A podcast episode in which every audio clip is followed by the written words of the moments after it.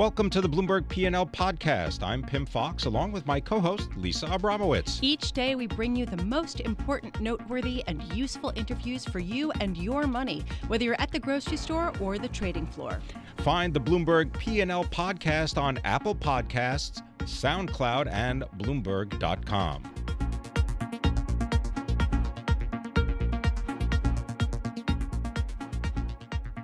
Bacardi, they have acquired the shares of Patron tequila that they already didn't own. This is a deal that values Patron at about $5 billion. It's expected to close in the first half of the year. Joining us now in the studio is uh, co founder and chairman of the board of John Paul Mitchell Systems and co founder of Patron Tequila, John Paul DeJoria. Thanks very much for being in the studio. Oh, my friend, always. Always a, a joy interviewing with you. All right, let's just, I want to get to set the stage because let's go back to 1989. You are uh, interested in having a friend of yours bring back a bottle of tequila from Mexico, and he brings back a hand blown bottle, and you and uh, Martin Crowley. Yes, that's correct. You guys decide, oh, we'll make 12,000 bottles and price them at 37 bucks a bottle. Very, very close. He came Yeah? back with a couple of bottles of what I said, Martin, when you go down there, bring back whatever the aristocrats drink. So he found these bottles, very slim, good bottles, and it was the smoothest I ever drank. He said, But JP, I met this guy named Francisco Alcaraz, and he can make it even smoother. And then he had this bottle he showed me that was out of blown glass he got in some uh, uh, you know, gift shop. He says, We could do this. And I said, Can we do it out of recycled glass? He goes, Yeah. I said, Well, what the heck? Let's make 12,000 bottles, and, uh, you know, it's going to be very expensive. Well, it was very expensive. We had to sell it for $37.95 in 1989 when the average tequila I think was four or five dollars, and the best one around was 14. So we actually started in the United States ultra premium tequila. But we thought, you know, what a great thing. A tequila you could sip and not have to put in a margarita of that quality, and you don't get that big hangover the next day. Not bad. So we wanted to come out with quality, we being reorder business. It started out very slowly, by the way, but then people realized, wow, I want to treat myself. This is really good. And with a lot of friends that kind of pitched in to lend a helping hand, it started to take off and off and off, and then Zoom. And then unfortunately, uh, oh, back in about 2003, my partner had a little bout and had a heart attack. Uh, and Ed Brown took over as our president. He was in sales at the time. He should have been the president. Great guy. And it went just straight up in the air. It's really a phenomena, but it shows you that America still works. And if you go for high quality in any product and you don't lessen that quality and give people what they really would like, you've got one heck of a chance of making it well. And you keep that quality going. And that's going to happen, by the way, even with the sale to Bacardi. Uh, it's, it's going to happen because they've agreed to keep everything exactly the way it is, keep our staff in place, and work with me on philanthropy and the good conditions and the high quality that we have and not step away from it. And you self-funded Patron. Oh, yeah, self funded, totally self funded. So, why did you decide to sell now? A couple of reasons. One, we've taken it where no one's ever gone before with any tequila, let alone ultra premium tequila. We're there. And it was a lot of fun. Well, I'd like to take it to the next stage right now. And someone like Bacardi that has their own, and they've been our distributor in many parts of the world, but now that they have a piece of it, they could double what we're doing right now. And I know that because the product is that good. So I'm excited to see this product that I was the father of continue to grow and grow and grow. Uh, and it's just the ideal time to do it. Uh, I get more involved in my philanthropic work, which I love. And I'm also working on another major, major thing, which we'll announce with you guys another two or three months through through Rock ROK Mobile. That is going to change the whole world for the better for all people. So involvement. So, uh, I'm just wondering do you think that it would be harder for an entrepreneur to start a business today than it was back in 1980? No, not at all. I think it's so much easier today because when I started Paul Mitchell in 1980 was $700. Inflation in the United States was 12.5%. Unemployment 10.5%. Uh, if you could get a loan, if you could get a loan, prime rate in 1881 was 17%. I mean, it was very difficult. And we didn't have computers in those days. We didn't. We had to set type to make a business card. So today you can make it, I believe, a lot easier. But the two things you've got to do if you start a business is make sure that your product or your service is so darn good, you're not in the selling business. You're in the reorder business. When they get it, they would like it so much they want to reorder it. Make sure that quality is there. And at the same time, be sure that you could overcome rejection. You're going to get a lot of rejection. And if you know you're going to get it, it's not going to hurt you so much. You're not going to give up after 100 doors are slammed in your face like I did when I sold encyclopedias door to door. You just keep on going. Eventually, you're going to get it. One of the things you do have, though, is competition. I note that uh, Diageo, right, just Oh, acquired look. George Clooney's high-end Casa Amigos uh, Uh-huh. tequila brand. I guess that deal was reported to be worth about a billion uh, dollars. Uh, valuing Patron at 5.1 billion. That's pretty high, isn't Well, it? Well, if if you valued Patron the same way uh, the the group uh, with their and one of them, a couple of our friends of mine that, that were part of the owners with them, uh, if I did it that way, Patron would be twenty four billion dollars right now. So if you go on what you do, the EBITDA, and how many cases you sell, but that's just crazy, you know. But uh, because Clooney was involved, and I'm I'm sure they could use him for a lot of publicity, to them it made sense. Uh, I would love to get that, but you know, uh, and but you know, no one's going to pay that kind of big money. However, I think at five billion, one hundred million, we did extremely well. I'm very, very happy, and uh, as you know and have said many times, for seventy percent of a company, JP, that's a home run. Congratulations. Think I could do a whole lot more to, to help change the world with this. Thank you so much for being with us. It really uh, is fascinating. And I want to hear about selling encyclopedias door to door You and your betcha. whole start sometime because Sure. that's uh, fascinating and uh, maybe perhaps can be an inspiration for my two little sons. Uh, oh, John. First, John you Paul- have to uh, first you have to explain to them what are encyclopedias. You know, exa- yeah, they don't. That's they'll- actually true. Yeah, it is. They- we- They're not around anymore. And tell them to watch Good Fortune the movie. It was just released. You get it on, you know, Amazon, iTunes, whatever. Good Fortune the movie. Let your kids watch it. Shows you how to go from homeless and no money, no influence, being fired many times, and make it in America. You can still do it in other countries too. John Paul DeJoria, thank you so much for being with us. John Paul DeJoria is billionaire, co-founder and chief executive officer of Paul Mitchell and owner of Patron Spirits, which was just sold to Bacardi.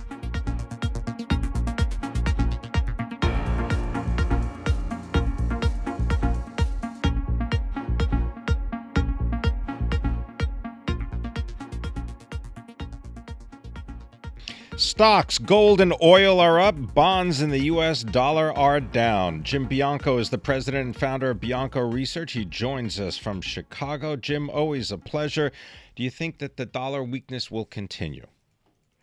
I think over the very short term it will continue because it's got momentum, it's got the Treasury Secretary, it's got a lot of that going. But I do think we're in the late stages of this move. The dollar's at uh, significant highs. Speculation, you know, what we call the crowded trade, is getting pretty frothy right now. Everybody's in this trade. There's not a lot of people that are actually still long the dollar among the speculative categories. In other they're- words, they're, they're they're long. It's a crowded trade to short sell the dollar. Correct? Right. The crowded trade is they're short the dollar or long currencies right now. If you dial up your uh, favorite billionaire at Davos or your favorite hedge fund manager, they're all going to sound the same when it comes to the dollar. It's just going to keep going down. That's why I think it's at the late stages. Doesn't mean that today or tomorrow or this week is the high because it's got the momentum going, but it is getting old, this rally. So, the currency rally, dollar weakness. what's going to make it strengthen? What's the catalyst? And, and and strengthen against which currency? I mean, which is the important sort of cross to look at? Is it the uh, U.S. euro, the dollar euro, or is it dollar yen? Dollar Bitcoin, yeah. Um, Is dollar Bitcoin the key indicator that you watch every morning, Jim Uh, I watch it, but it's not yet risen to a key indicator yet. Uh, no, but uh, I think one of the things is to your question. You're right that what what cross should you be looking at right now because the currencies should have their own cycles. Some of them should be going up against the dollar. Some of them should be sideways. Some of them should be down. But right now, as a sign of the speculative froth, the dollar's going down against pretty much everything um, for now. You can so I'd look at the DXY, the the index, or the euro, understanding that this is a dollar trade. What's going to change it? I think when we get off of focusing on the dollar. Remember, with a currency, there's two sides of the trade. There's what is U.S. policy, what are U.S. rates. Oh yeah, but then there's also what are European policies, what are European rates. and that those are being largely ignored and everything is being focused US centric. When I think we start focusing on what are Japanese policies and rates and what are European policies and rates and what are British policies and rates, I then think that this dollar weakness will start to peter out, but we're not doing that right now. Will the rally in stocks peter out? Uh, the rally in stocks is a little different animal altogether. Um, following the tax hike, uh, or excuse me, following the tax cut, analysts have aggressively hiked their earnings forecasts. So for all of 2017, they're expecting about a 12 to 14 percent gain year over year in earnings. For all of 2018, they're expecting another 18 percent. If you add the two together, that's 36 percent between last year and this year, just in earnings. The stock market's up 28 percent, maybe 29 percent with today's rally. Um, it hasn't even caught up to earnings. There has been no multiple expansion at this point. That will come once we get beyond a 36% rally. From the beginning of last year, we're up 29 right now. If, and this is a critical if, the analyst expectations are right. But I think what's got the market going right now is these aggressive um, increases in earnings estimates all of the companies that have been giving very positive guidance right now. You could actually make the case that after the 29% rally that we've had, that valuations are really not much different than they were 18 months ago because there's been such an aggressive uptick in earnings. It's all about that right now. The earnings story seems to be working, so I think the stock market's going to continue to work for a while. All right, so let's turn to bonds. Uh, there is a lot of talk that yields are heading higher, potentially much higher. And uh, we saw Ray Dalio, the founder and the uh, head of Bridgewater, come out and say that if the 10 year Treasury yield moves up by another 100 basis points, by another one percentage point, uh, this will be the biggest uh, bond bear market since the early 80s, and it will uh, sort of affect markets accordingly. What's your take on this? Um, what he's explaining there is the simple math of the bond market, a, a, phrase that'll make everybody fall asleep is positive convexity, that as yields get very, very low, the sensitivity that a bond has to interest rate movements, sensitivity bond price has to interest rate movements, is at a record high. So when you get a 1% move in bonds right now, you get an enormous move in price. Different than when you had a 1% move in interest rates when we were at 10% 30 years ago. You got a very smaller price. Uh, he's mechanically correct on that, but now that that's said, there's only one reason that we would have a 100 basis point rise on the long end of the yield curve, and I think that that's if we had solid evidence of inflation returning. Now, the problem with that is everybody's got models and indicators, and they all say inflation is going to return. They also said that last year. They also said that three years ago. They said that five years ago, and they said that seven years ago. Uh, the models that inflation should have returned five years ago. It has not. The Federal Reserve, Janet Yellen herself, has even thrown her hands in the air and said they're not sure why inflation hasn't returned. And the data dependent Fed is now using words like guess when it comes to where inflation is going to go next because their models don't work anymore on this. If we get inflation, then yes, we could see a bond rout. I'm fully in that camp. The problem is the indicators that say that it will return are there, but they've been there for five years and it still hasn't returned. So maybe this is the year it's right, or maybe this is a, just yet another false start. So we're all back to guessing on inflation, and I don't like guessing. I'll stick, if I had to push or pull, I think, yeah, you're going to probably see yields creep up a little bit more in the next month or two on the fear of inflation. But I think by the time you get into the later half of 2018 and into 2019, this will probably be another false start. Maybe those inflation measures are just plain wrong. Maybe they need a new inflation measure. Never I know. think they need. I, I think they need a new understanding. I think the effect of Amazon and the internet on inflation is profound. The problem is the Fed wants to know when it's going to go up 40 basis points. We know that, eh, that that the internet and Amazon is holding it down, we just don't know by how much and how to model that yet. Well, maybe they need I to think- include food and energy in their inflation uh, estimates. But uh, let me ask you about the 10 year Treasury, right? We're at 265. How much uh, further does the yield have to move in order for Jim Bianco to say, I'm done with stocks, I'm buying 10 years, thank you very much, I'll take my 2.65%? I I think that you know it it actually doesn't. It, one of two things: either it moves to near three percent, the the 30 year, the 10 year, excuse me. If we get a three percent yield on that, I think that that could be damaging for the stock market and the economy if we were to get that. But I think to get that, we would need inflation. If we don't get inflation, then I think what happens is we're going to be at 265. The Fed's going to raise rates. The yield curve is going to flatten quite a bit. Uh, the yield curve has forecasted correctly every recession since 1960. We get that. Yeah. A flattening yield curve. It's going to freak everybody out that a recession's coming. Yeah. That could be damaging for the market, too. Jim Bianco, thank you so much for joining us, president and founder of Bianco Research, also a Bloomberg prophet.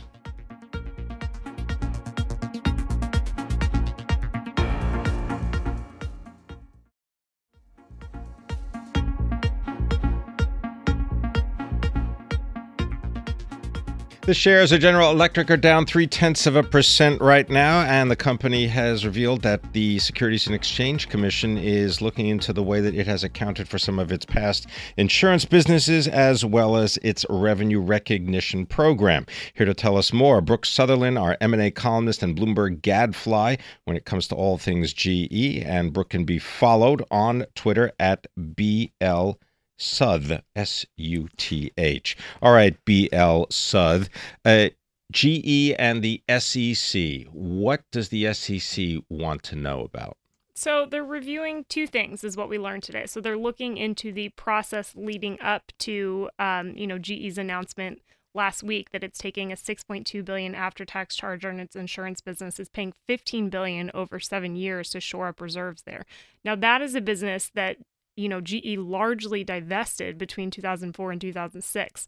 So it's been in runoff. They haven't been issuing new businesses, and they've done this review annually ever since. So then to all of a sudden see this need to, you know, put 15 billion to shore up the reserves, I think obviously raises a lot of questions. So to me, it would be more surprising if the SEC wasn't looking into this. But the interesting thing is the second part of this that they're also looking into GE's revenue recognition practice and its controls around its long-term service agreements. Now this has been it's a little complicated, but it's been a big sort of watch item for analysts because GE's contract assets have surged over the past couple of years. And what those are are, you know, agreements that GE signs with clients and it goes ahead and books the earnings, but not the cash, which then, you know, is delivered when these service agreements are sort of completed.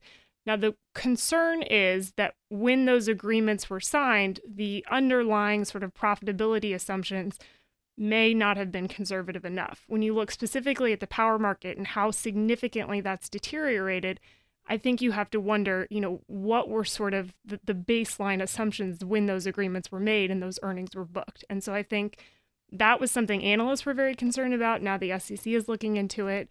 Again, not totally surprising, but I think, you know, that's certainly going to be important to watch.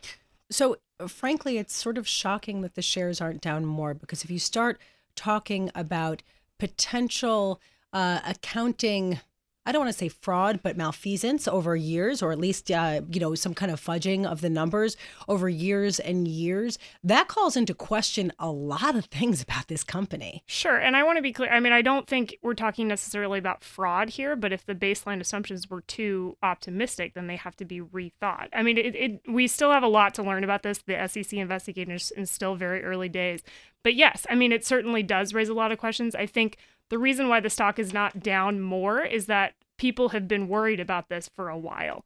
That this issue, you know, is now sort of playing out because we have this SEC headline, but the contract assets have been something that have been, you know, sort of on analyst radar for a very long time. And it's a big reason why GE had the cash shortfall that it did because again it's you know it's sort of booking these as earnings but not getting the cash and that's why you've seen the divergence in its actual earnings and free cash flow. So one thing i'm struggling with so general electric has 126 billion dollars of debt outstanding.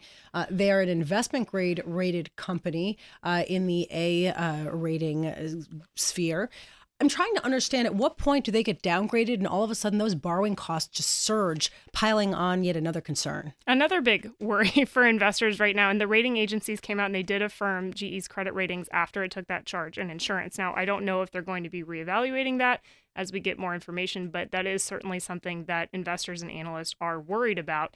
And, you know, I think they're concerned because a lot of times when you see companies take these charges to, to shore up reserves, usually the first number is not the last number. And if you start talking about maybe GE Capital needing more reserves for the insurance business, as well as other liabilities that they have, they have this subprime mortgage business that's still laying around and some other potential issues. Then you start to get into a question of can GE Capital pay all those bills on its own? Does it start needing money from the parent company? And then that becomes a really serious concern for the credit rating. You also have to worry about, you know, goodwill on the Alstom acquisition that they did in 2015 is very high. That acquisition is obviously disappointed. Could there be a goodwill impairment, which, you know, that's a non-cash charge, but that would play into credit rating concerns. So, all right, uh, just to go back for a second because I want to understand this in detail. GE Power signed a 20 recently signed a 25-year, 330 million dollar maintenance service contract with the owners of a new power plant in Mexico. It's just south of El Paso at Ciudad Juarez.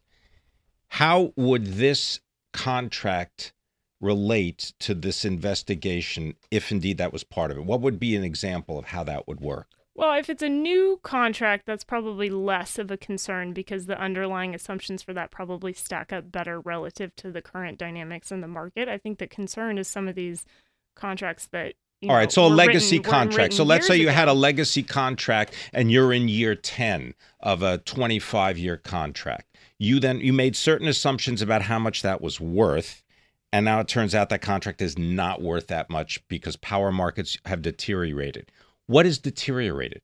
So the demand for the products that GE produces has significantly dropped off. And that's, you know, been seen not just at GE but at Siemens, but what we're also seeing is very increased competition in the service markets.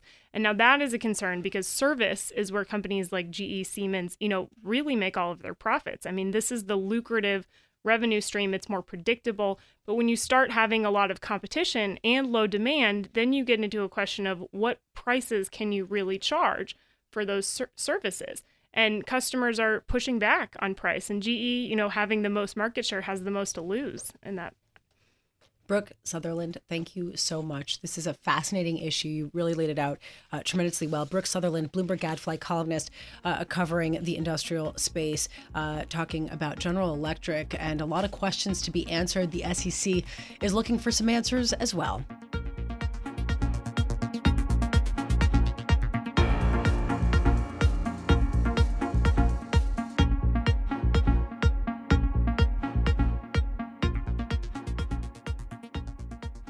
There's growing interest in investing in cryptocurrencies as well as the technology underpinning. Uh, cryptocurrencies like Bitcoin, and that is blockchain. And here to talk to us about that is Dr. Steve Waterhouse, CEO and co founder of Orchid Labs in San Francisco. He comes to us from Davos, Switzerland. Uh, Steve, uh, thank you so much for being with us. First, I, I just want you to tell us a little bit about what Orchid Labs is. Yeah, so Orchid Labs is a, a new uh, blockchain based um, approach to um, anti surveillance, anti censorship on the internet. Um, it's an incentivized network where participants are paid to provide bandwidth to other users, um, and people pay a small amount to access the internet in this fashion. Uh, it's funded by a number of the top venture capital firms in San Francisco and around the world. Um, and we have a star team of uh, open source experts um, from uh, the blockchain world and also uh, other areas, um, early Unix and uh, Cydia, which is jailbreaking for the iPhone. But can you just tell us a, a little bit like exactly what it does it do? Is this just a conduit for investors in these new technologies, or is it itself participating?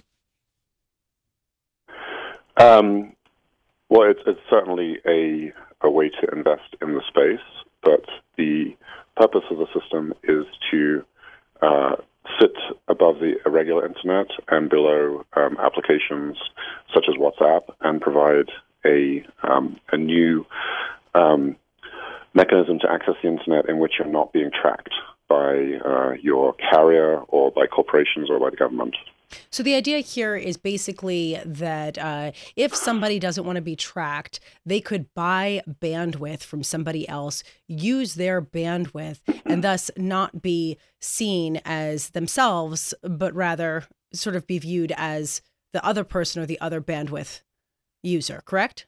Um, it's not so much for that purpose. It's actually more an anonymization uh, technology um, in the form of um, allowing people to access this uh, not necessarily as someone else, but in our system, there's no real way of tracing um, the information back to the originating uh, requester um, by the website or the other resource uh, on the internet which they're accessing.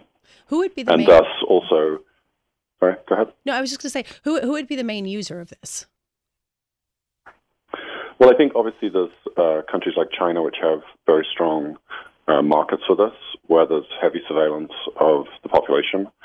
Um, the Middle East, uh, where we have you know very significant human rights issues now, um, is also a very strong market for this. Um, but increasingly, with things like net neutrality being overturned, uh, the U.S. is becoming um, a major opportunity area too. And who would be the provider of the bandwidth? Well, it could be you. Um, you could set up your computer and run one of our clients and uh, provide that. You could potentially do it with your iPhone in a smaller capacity, um, or people could use uh, server farms to provide this kind of capability. And countries such as Greenland, which have incredibly st- strong data privacy laws, um, are targets for data centers like this. And we're in talks with a number of people, including VPN providers, who want to partner with us to provide this enhanced capability to their customers. And how do you make money? So our system is actually uh, free um, from us. In other words, uh, people pay other people in the network to get that bandwidth allocation. Um, our approach is a little bit like the creators of Bitcoin, um, who we still don't know, um, or Ethereum, in that we create a new currency, um, which we believe as the network uh, increases in usage might drive in value. I can't obviously provide investment advice here, but uh, that is um, the belief of a system, just like currencies, when they increase in utility, um, become more valuable. What backs the currency? Uh, well, what backs the US dollar? The full faith and credit of the U.S. government and its ability to tax its citizens. Very good. Um, economics 101, right? Um, I mean, we could argue for a while about what does intrinsic value mean and if anything really does. Um, but uh, you know, I think since we moved back past the the gold standard, um, and I'm not an economist, I'm more of a computer scientist, then uh, gold, which really doesn't have that much intrinsic value either, um, was a capability to back things. Uh, what backs our network is utility, just like the backing of Bitcoin or Ethereum. In using these new types of uh, currencies, uh, would you have to register with a government if indeed a transaction took place outside the jurisdiction of, let's say, uh, Greenland? Um, no, in our system, there's no way to trace who's using the network at all. Uh, we don't keep records. We can't be subpoenaed to release those records, unlike VPN companies. Um, and that's basically the whole idea of the system is maybe we should have a system in which in a world in which information is freely accessible and in which it's not there's no capability to track people maybe that should be the default all right. Well, uh, interesting stuff. Thanks very much for joining us, Steve Waterhouse, co founder of Orchid Labs, on uh, the future, perhaps, of uh, blockchain uh, technology and cryptocurrencies. Joining us from Davos, Switzerland. Thanks for listening to the Bloomberg P&L podcast. You can subscribe and listen to interviews at Apple Podcasts, SoundCloud, or whatever podcast platform you prefer. I'm Pim Fox. I'm on Twitter at Pim Fox. I'm on Twitter at Lisa Abramowicz1. Before the podcast, you can always catch us worldwide on Bloomberg Radio.